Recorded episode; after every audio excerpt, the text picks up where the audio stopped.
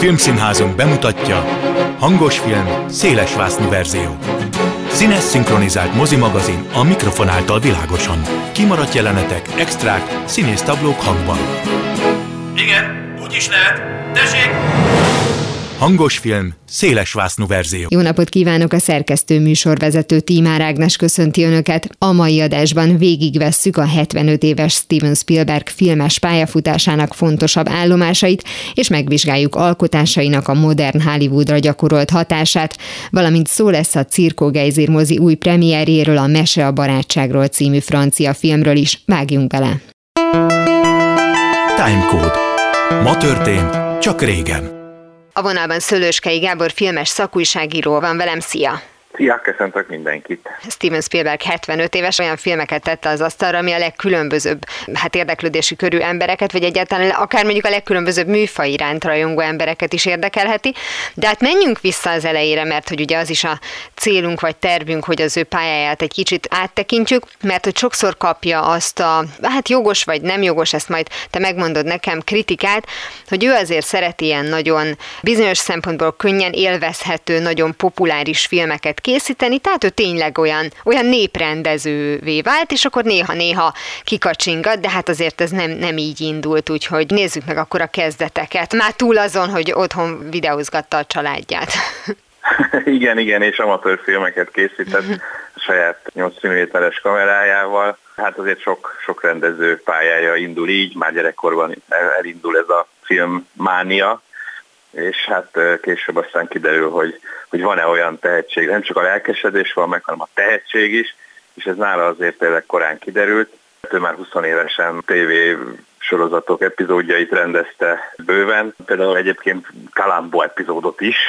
Ne! Ezt sokan nem is tudják, de bizony rendezett Kalambót Steven Spielberg. De mellett még több, több sorozatban is, és hát gyorsan felfigyeltek a tehetségre, és ugye egyre több és több projektet bíztak rá ugye az első filmjének tekintik, az első egész estés filmjének tekintik ugye a Párbaj című filmet, ami mondjuk tévéfilm volt, ez nem mozikba, hát természetesen azóta vetítették mozik is, de hivatalosan tévébe készült.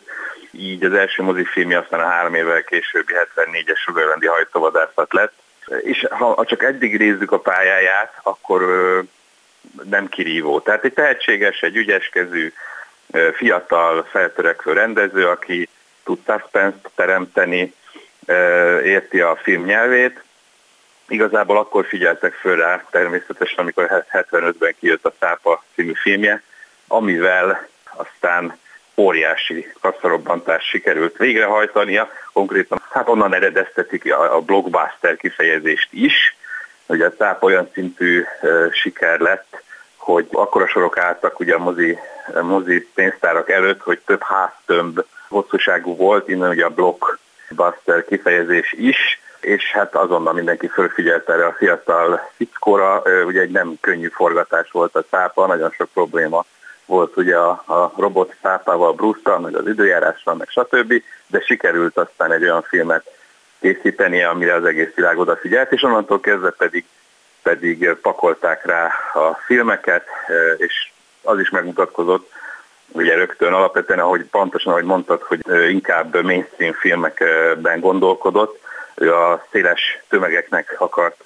filmet készíteni, és valóban a legváltozatosabb műfajban Spielberget minden érdekli. Tehát, hogyha végignézzük a nem kevés filmet számláló filmográfiát, akkor talán tényleg a háborús filmtől kezdve a fantasy a sci az életrajzi filmen, a drámákon, tényleg minden gyerekfilm, animációs film, minden van az ég a világon, és hát most nem mondom, hogy mindegyikben ugyanakkor a sikert aratott, de alapvetően az kijelenthető, hogy mivel a filmnyelvét ismeri, ezért igazán rossz filmet szerintem nem készített. Talán a legnagyobb bukásának a, még a pályája elején készített Mesztelenek és bolondokat tartják, talán a leggyengébb filmnek. Egy kicsit ilyen szatirikus, háborús vígjáték akart lenni, és az annyira nem jött be, de, de onnantól kezdve egyébként, ha voltak is gyengébb, erősebb filmjei, rossz filmet szerintem azért nem csinált, és hát az, hogy később a cápa sikerét is felül tudta múlni, az ugye meg aztán már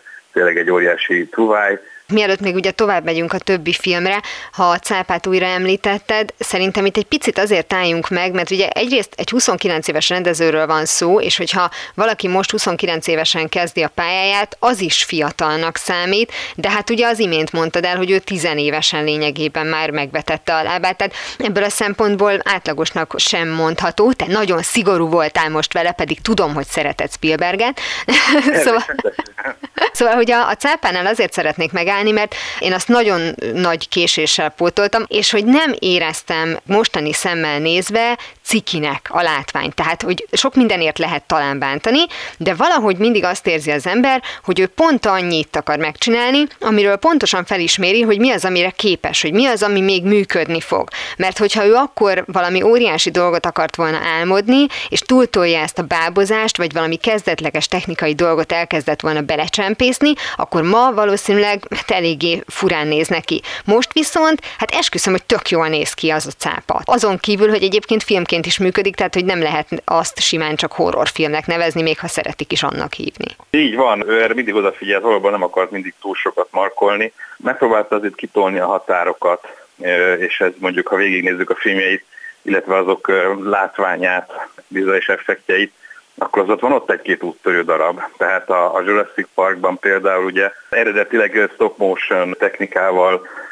próbálták a dinoszauruszokat elkészíteni. Nem gondolta még akkor hirtelen Spielberg sem, hogy, hogy, a, hogy a számítógépes technika, tehát a CGI már olyan szinten van, aztán eléraktak egy egy tesztet, és óriási kigúvat szemekkel bámulta, és mondta, hogy ezt fogjuk csinálni, elérkezett ide a technika, és hát ugye máig milyen hatása van a Jurassic Park effekteinek, máig fantasztikus a látványvilág, persze az is. 93-as filmről beszélünk, és ez minden filmére igaz. Tehát a 80-as években készített látványosabb filmje, Indiana Jones trilógia, stb. Ma is nagyon-nagyon látványosak, E.T., harmadik típusú találkozások, és valóban, ahogy mondtad, a cápa is. Tehát valahogy a Spielberg filmjei olyanok, amik kiállják az idő próbáját. Lehet, hogy felfogásában annyira nem feltétlenül, tehát nem mind, legalábbis akkor inkább így fogalmazok, de alapvetően ma is ugyanolyan szórakoztatóak, mint annó a 70-es, 80-as, 90-es, akár már 2000-es években is, hiszen az is már 20 évvel ezelőtt volt.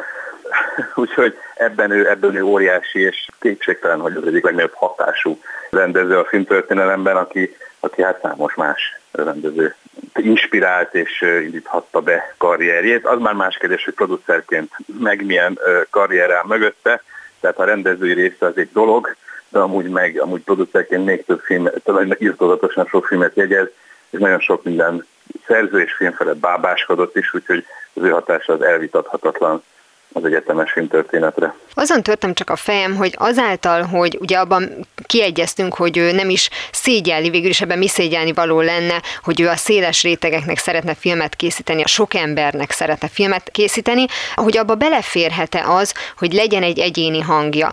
És hogyha megnézzük azokat a 70-es évekbeli filmjeit, legyen az mondjuk a harmadik típusú találkozások, vagy például mondjuk már az említett cápa is, aminek azok a jelenetei, amelyek a családról szólnak, meg a magánemberről, tehát a személyes vonatkozások, amiben az ember érzi, hogy a saját életét, meg a saját tapasztalatait is belevitte, sőt, volt interjú, amiben kifejezetten erről mesélt, hogy konkrétan vászonra vitt olyan jeleneteket, amit a családjában ő gyerekként látott, és ettől egészen meg tudja érinteni a nézőt egy 70-es évekbeli Spielberg film, míg később, amikor már azt mondta, hogy legyen egy film nagyon kerek, és nem is feltétlenül ő írta mondjuk a forgatókönyvet, például mondjuk egy kémek hídjánál, akkor azok mondjuk nagyon jó filmek voltak, de ott tényleg arról van szó, hogy a hollywoodi recept érvényesül, és hogyha valaki nem tudja, hogy Spielberg, akkor nem is feltétlenül fog rájönni.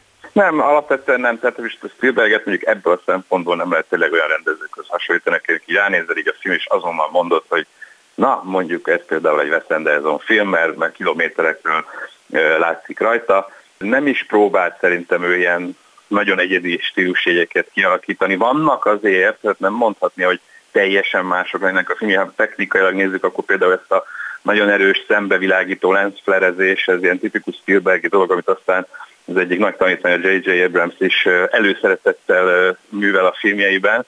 Tehát azért ilyen kis apróságok vannak, de, de mivel ő olyan sok fajta műfajban mozog, ezért lehetetlen egyébként, hogy, hogy tényleg egy olyan nagyon egyedi rájellemző stílusa legyen. Az mindenképpen, ahogy mondtad, hogy noha azért főleg mainstream filmeket készített széles közönségnek meg, mindig azért bele tette igen valóban az emberi oldalát is, a drámát, jó karakterrajzokat, stb. És persze természetesen készített azért olyan filmeket is, ami azért annyira nem feltétlenül a széles közönségnek szól, vagy nem is az, hogy szól, hanem nem kéne, hogy a széles közönség rákapjon, de mégis rákapott. Tehát mondjuk egy Schindler listája, a Pentagon titkai, nem tudom, tehát ilyen szobákba játszódó film, a Pentagon titkai mondjuk konkrétan, vagy nem tudom, München, tehát azért ezek ilyen rétegebb filmek, de mégis ugye az Oscar is ott szerepeltek, és több közülük azért még így is kassza siker, sikeres film tudott lenni.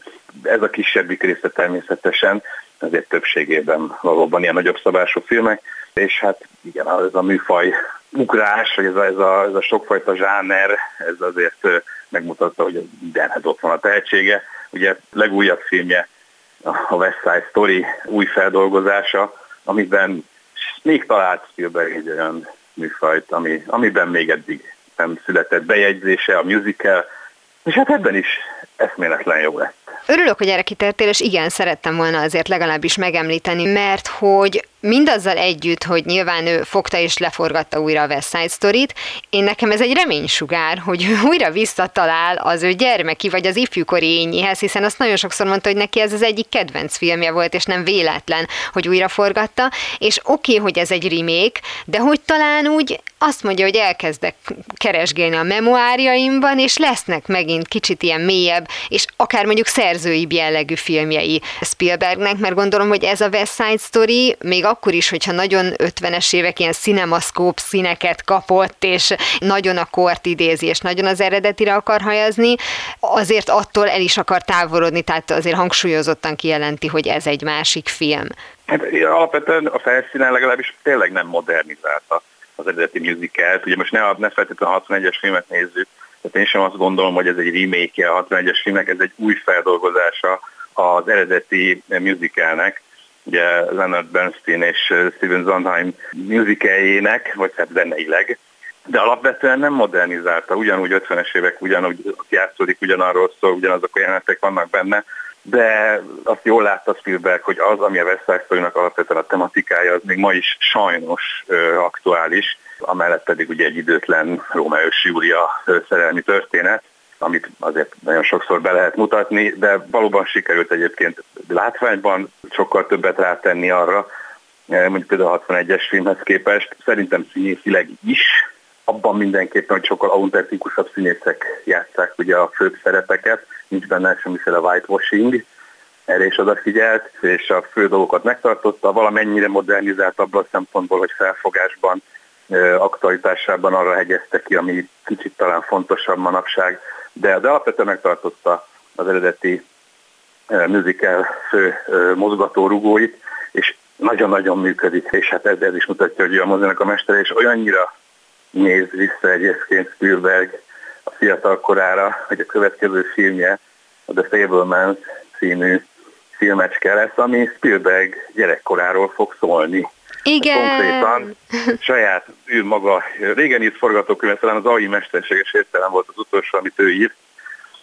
Ezt most ő írta Tony Kushnerrel együtt, és egy ilyen félig, meddig önéletrajzi ihletésű film lesz. Spielberg gyerekkoráról, ahogy ő rákapott a filmezésre, és ahogy élt, és és ami gondolom elindította őt a filmezés útja, nem tudjuk pontosan, úgyhogy nagyon izgalmas. Valóban öregkorára egy kicsit most visszatekint, és a, és a kezdeteket mutatja be Spielberget magát. Na, ezt én nagyon várom. Hát ezt, ezt nagyon szeretném megnézni. Remélhetőleg. És egyébként, ha már azért az ő élete, gyerekkora és családja szóba került, és az általad is említett Schindler listáját nem véletlenül készítette el, ez nagyon fontos volt a számára, de egyébként azzal, hogy a Bíbor szint is elkészítette, azért annak sokszor adta a hangját a filmjein keresztül, hogy mennyire fontos számára, hogy bemutassa azt, hogy mi az, ami hát finoman szólva nem jól működik a világban. Ahogy vannak neki ilyen számára fontos témák, még hogyha most nem is kell, vagy nem is szabad őket egy, egy napon említeni, de mondjuk az, hogy a science fiction iránti érdeklődés azért az nem elengedhető, tehát hogy amikor még az Indiana Jones 4 is úgy tért vissza, hogy csak belecsempészett egy kis science fiction, tehát hogy azért van neki egy ilyen, egy ilyen játékszer, amit úgy elő-elővesz. Így van, azért természetesen a, a sci ez is fontos volt számára az IT-től, és a harmadik típusú találkozásoktól kezdett bocsánat, aztán IT, igen, AI mesterséges értelem szintén már sci még volt külön vélemény említhető, világok harca természetesen, és hát a Ready Player van legutóbb, talán már az is annak mondhatnók, úgyhogy igen, ez egy, ez egy fontos téma számára, de ugyanúgy a történelem is, tehát ha csak a Schindlert nézzük, és, és háborús filmjeit, ugye a napbirodalma, Ryan közlegény megmentése, hadak útján, München a történelem inkább ebből a szempontból, Amistad, és akkor itt egy kicsit összekeverve ugye a bíbor színes tematikát a történelmi tabló részével, Lincoln, ha már egy életrajzi filmet is lehet mondani, tehát hogy számára épp olyan fontosak tényleg az ilyen valóságtól elrugaszkodottabb, fentezis, szifis vonal, mint a, mint a történelem, mint az, hogy, hogy akár társadalmak, akár korszakok bemutatása, és akár egy emlék arról az éráról, akár egy, egy olyan tanulság, vagy olyan mese, ami tanulsággal szolgálhat máig, vagy még ma is aktuális. Úgyhogy nagyon széles látókör van, és, és hihetetlen, hogy akármibe fog bele szinte mindenben ilyen minőséget tud letenni, még ma is 75 évesen West Side Story-val, vagy még akár egy animációs film is ott volt, ugye a Tintin kalandjai. Jó, félig animációs, mert az motion capture volt, és igazából színészekkel játszottak ott, de nevezzük animációs filmnek a Tintin. Szóval még ebbe is belefogott, és még az is jól sikerült szerintem legalábbis talán a barátságos óriás volt egy kicsit gyengébb próbálkozás tőle, de én nagyon tudom tisztelni azt, hogyha egy rendező, aki ilyen sok zsánerbe ne gondolkodik, képes is ezeket úgy bemutatni, hogy mondjuk a műfaj legjobb dolgait vonultatja föl nekünk. Igen, én is azt gondolom, hogy ha Hollywood populáris rendezőinek Spielberg a mércéje, akkor olyan nagy baj nem lenne, vagy nincs Hollywooddal, legyünk nagyon alulak. Úgyhogy örülünk neki, hogy van boldog születésnapot Steven Spielbergnek, és boldog akkor... születésnapot neki. Igen, várjuk az életrajzi filmjét, és még sok, sok mást is. Nagyon szépen köszönöm Szölőskei Gábor filmes szakújságírónak, hogy beszélgetett velem Steven Spielbergről, illetve a munkásságáról, és egyáltalán a Hollywoodra gyakorolt hatásáról. Köszönöm szépen én is. Audio kommentár. A kameraforgás irányának követése. A vonalban Gyárfás Dorka filmkritikus van velem, szia! Szia! A Mese a barátságról című új francia filmről beszélgettünk, hát olyannyira új, hogy majd 23-án kerül moziba, tehát igazi karácsonyi meglepetés lesz ez a cirkótól. Beleillik ez a karácsonyi filmeknek a körébe? Nem, nem karácsonyi uh-huh. témájú film. Annyiban illeszkedik az ünnepekhez, hogyha bárki egy egy, egy tuti jó, kellemes hmm. hangulatú és tartalmas szórakozásra vágyik, akkor ez a film biztos, hogy beváltja a hozzáfűzött reményeket. Tehát szerintem nagyon jó ezt a két ünnep között megnézni, mert, mert kap is gondolatot is tőle az ember, meg jól is érzi magát tőle, de egyébként nincs köze a karácsonyhoz. De hogyha ajándékként Vincent Casselt nekünk átnyújtják, akkor mi annak is örülünk. szerintem a férfiak is örülhetnek Bérénisz Bezsónak, az mert biztos, ő is nagyon szép és, és, és kellemes látványt nyújt. És ahogy mondtad, azért több ez, mint a film is mind csak látvány. Két házaspárról van szó, és hát ha valaki csak a leírásból próbálna kiigazodni, az tulajdonképpen feltételezheti azt is, hogy amit te mondtál, hogy mélyebb gondolatokkal találkozik, ahogy egy jó francia filmnél ezt megszoktuk, vagy pedig akár átcsúszhat egy ilyen kicsit blödlibe, de akkor nyugtass meg, hogy mindenképpen az nem, előbbi. Nem, egyáltalán nem csúszik át, és nem is nevezném vígjátéknak, nagyon komoly témát feszeget. Nekem egy kicsit az volt az érzésem, mikor kijöttem róla, hogy ez, ez lehetett volna egy Molière Molière drámának a 21. századi átirata is, mert a Molière drámák szoktak egy emberi gyarlóságot vagy rossz tulajdonságot körüljárni egy egész drámába, mint amilyen mondjuk a fösvény, vagy a képzelbeteg, és ennek lehetne az a cím, hogy az irigy, hogy milyen az irigység, és, és hogy az milyen nehéz kezelni mindenkinek, annak is, aki érzi magában az irigységet, de felvállalni nem meri, mert ugye mindenki tudja, hogy ez egy nagyon csúnya dolog, meg nagyon nehéz együtt egy, egy irigy emberrel, vagy egy bármilyen kapcsolatban lenni egy irigy emberrel, mert nem nagyon lehet rajta változtatni, nem nagyon lehet vele mit kezdeni, és, és ez bontja ki a film, de nagyon, nagyon szépen is Hát engem nagyon meg is rendített őszintén szólva, szóval nem, nem nevezném könnyű vígjátéknak. Ami fura, mert ugye azon kívül, hogy a vígjátéki titulust kapta, ami persze nem mindig fedi a valóságot, azt a képet igyekszik sugalni magáról a film, hogy ez a könnyed szórakoztató, de hát valóban ez inkább a sírva nevetős francia film, és az jutott eszembe, hogy ugye a már említett Berenice Bezsónak a Léa karaktere, akit ugye ő játszik, ír egy könyvet, ez a kiindulási pontja a történetnek, és így merül föl ez a konfliktus, amit említettél, de itt csak az irítség az, ami mint emberi rossz tulajdonság nagyobb hangsúlyt kap, vagy egyáltalán az a tény, hogy nekünk szembesülnünk kell saját hibáinkkal valaki másnak a megfogalmazásában? Hát nem is a hibáinkkal, inkább azt mondanám, hogy az, hogy a helyünkön vagyunk-e, hogy önazonosak vagyunk-e, és, és azt az életet éljük el, amit szeretnénk. Mert itt arról van szó, ugye, hogy egy eladónő, egy áruházi eladónő megírja a, a, az áruházban tapasztalt élményeit, megfigyeléseit egy regényformában, ami persze egy óriási teljesítmény, nem sok előadónő, vagy bárki egyáltalán nem képes, nem lenne képes erre.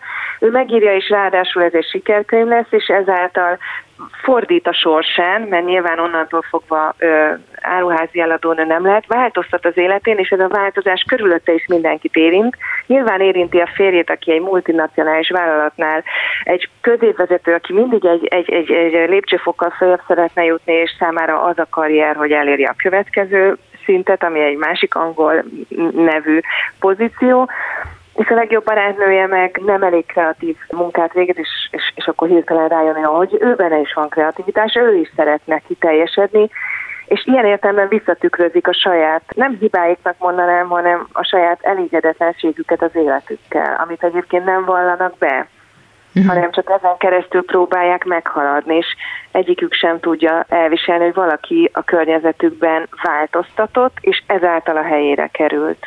És ez mennyire lesz igaz másokra is? Mert ugye nagyon fontos, hogy ezt a problémát felveti, hogy szembesülni kell mindenkinek ezzel a bizonyos helyemen vagyok-e kérdéssel, de mennyire kerül nyugvópontra a történet, hogy ha nem is vagyok ott, akkor teszek érte, anélkül, hogy mondjuk spoilereznénk. Hát nem tudom, hogy nyugvópontra kerülhet-e. Nem, nem hiszem sajnos. Senki nem kerül nyugvópontra, mert nagyon szép a vége is a filmnek, hogy most beszéljünk a főszereplőről, a Léa karakteréről.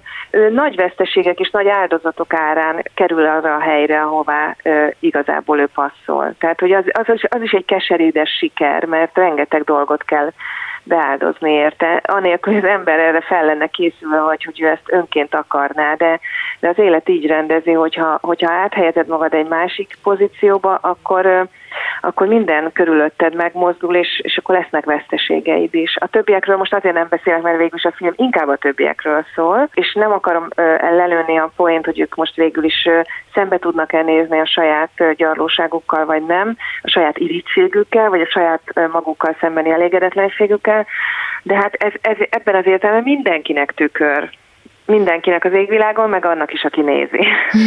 Azon gondolkoztam, hogy ha a szereplőkből akarunk kiindulni, akkor sem kerülünk feltétlenül közelebb a műfajhoz, hogyha ismeretlenül állunk a filmhez, maximum a, a minőséghez, mert a már említett Vincent Cassel és Berenice Bezsó mindenképpen, de egyébként François Demien, aki ugye a négyesből a másik férfit alakítja, hát őt is láthattuk akár mondjuk a Natali második ő életében.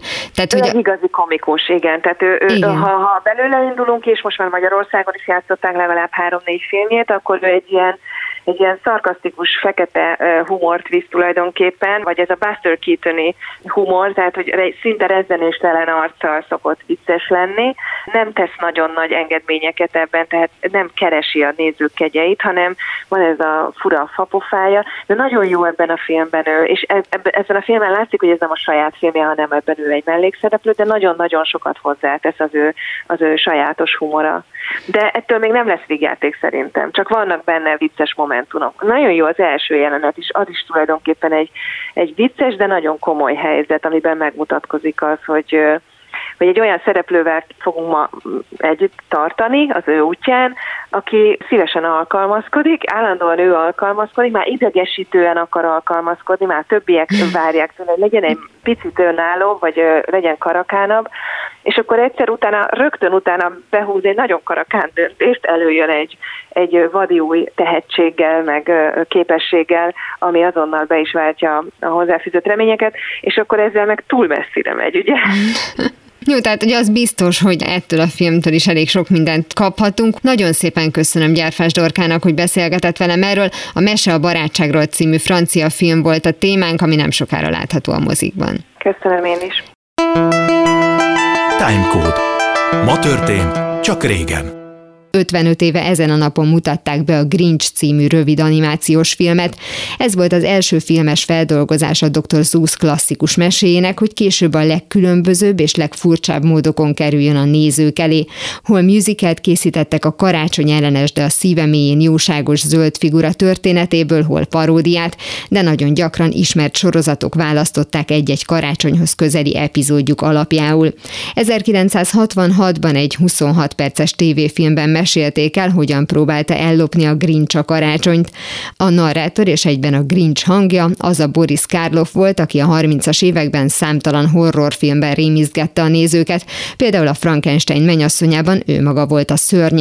Karloff volt az egyetlen mozisztár a hangjukat kölcsönzők közül a 66-os Grinchben. Partnerei a korszokásához híven kifejezetten színészek voltak. Ha ma készítenék el a rajzfilmet, természetesen szupersztárok foglalnák el a helyet helyeiket. Ja, elkészítették, 2018-ban egy komputeranimált verzió került a mozikba, és láss csodát, a címszereplő Benedict Cumberbatch hangján szólalt meg, valamint Rashida Jones és Pharrell Williams is mikrofon mögé állt. A leghíresebb változata a Grinchnek valószínűleg a 2000-ben Jim Carrey főszereplésével készült vígjáték volt, amely a meséhez hülyen ábrázolta kifalvát, és megtartotta a hangulatos verses narrációt is. Dr. Seuss történetei közül persze nem csak ezt az egyet ügyet vitték vászonra, szintén kifalva lakóival találkozunk a Horton című meséjében is, amelyből 1970-ben először egy rövid rajzfilm készült, majd 2008-ban egy egész estés komputeranimáció. A fent említett két művén kívül hasonlóan közkedvelt a kalapos macska, amelyet szintén több alkalommal adaptáltak. Dr. Seuss teljes nevén Theodor Seuss Geisel egyébként 1937-ben jelentette meg első gyerekeknek szóló kötetét, amelyel egészen megváltoztatta a műfajt.